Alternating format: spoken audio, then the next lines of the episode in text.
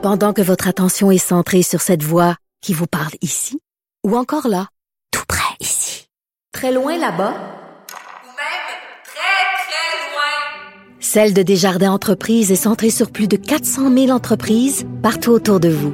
Depuis plus de 120 ans, nos équipes dédiées accompagnent les entrepreneurs d'ici à chaque étape pour qu'ils puissent rester centrés sur ce qui compte, la croissance de leur entreprise. La Cour suprême qui a refusé ce matin d'entendre la demande de l'ex-argentier libéral Marc Bibot qui tentait de garder secret des informations pour le moins compromettantes à son sujet contenues dans des mandats de perquisition de l'UPAC. J'en parle tout de suite avec Alexandre Robillard qui signe un texte ce matin dans le journal de Montréal à ce sujet. Alexandre Robillard, journaliste pour le bureau d'enquête. Bonjour Alexandre. Oui, bonjour. Bon, euh, la Cour suprême qui a refusé ce matin l'appel de Bibo, c'est quand même un revers important. Qu'est-ce qu'il essayait de cacher exactement? Bon, en fait, euh, ce qu'il essayait de, de, de, bloquer, en fait, c'était la c'était la publication de d'éléments qui avaient servi aux policiers de l'UPAC pour obtenir un mandat de perquisition dans, dans, dans ces bureaux pour une opération qui était euh, qui avait été menée en août 2016.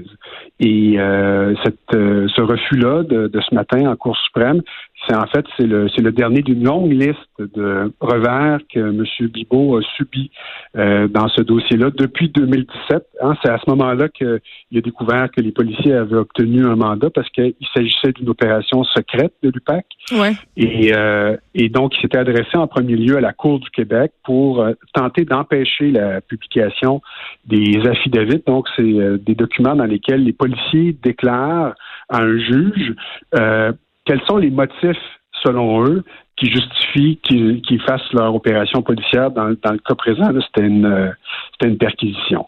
Donc, c'est euh, ça qui, qui, qui, a été euh, décidé ce matin à Cour suprême. Et là, dans le cas de Marc Lubeau, on parle de dons en argent comptant, d'enveloppe de chèques au Parti libéral remise dans son bureau, trafic d'influence. la liste est longue, là.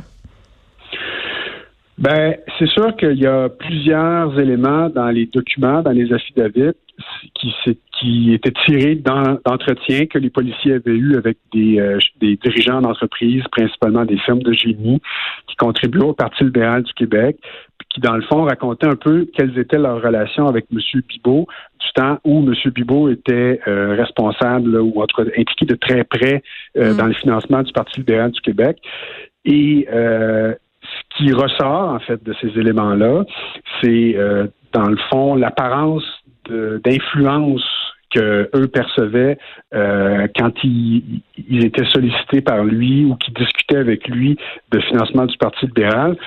Donc, eux, ils ont témoigné du fait que M. Bibot, euh, ça lui est déjà arrivé de d'évoquer la possibilité que lui-même influence des, euh, des, des, contrats. Il y a certains euh, euh, patrons de firmes de génie qui disent qu'ils ont eu des informations privilégiées aussi de M. Bibot.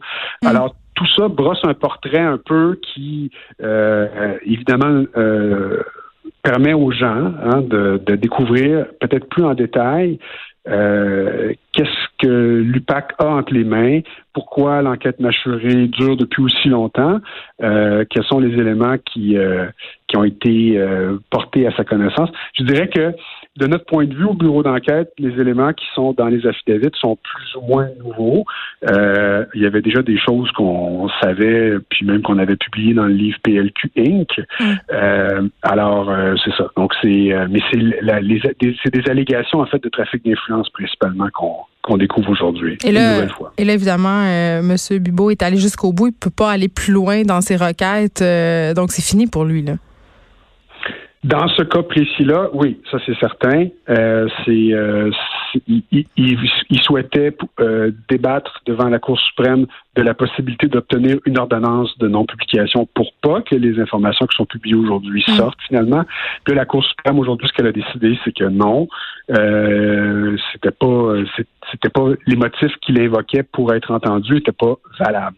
Donc évidemment, ça, ça survient euh, dans le contexte où euh, Monsieur euh, Charret, Jean Charret, réfléchit actuellement à une candidature. C'est un mauvais timing. Hein?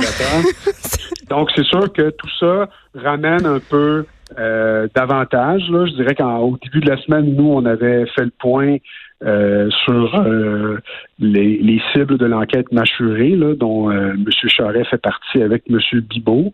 alors, c'est sûr que dans le dans l'actualité, ça ramène ce sujet-là encore plus à l'avant-plan. Et quand on parle de mauvais timing, euh, en tout cas, je pense que là, c'en est un. On y va annoncer, M. Charret devrait annoncer sa décision de se lancer dans la course euh, à la chefferie du Parti conservateur dans quelques jours. Mettons que ça fait un peu mal. Alexandre Biard, merci, journaliste pour le bureau d'enquête. Merci beaucoup de nous avoir parlé. Merci. De 13 à 15. Les effrontés.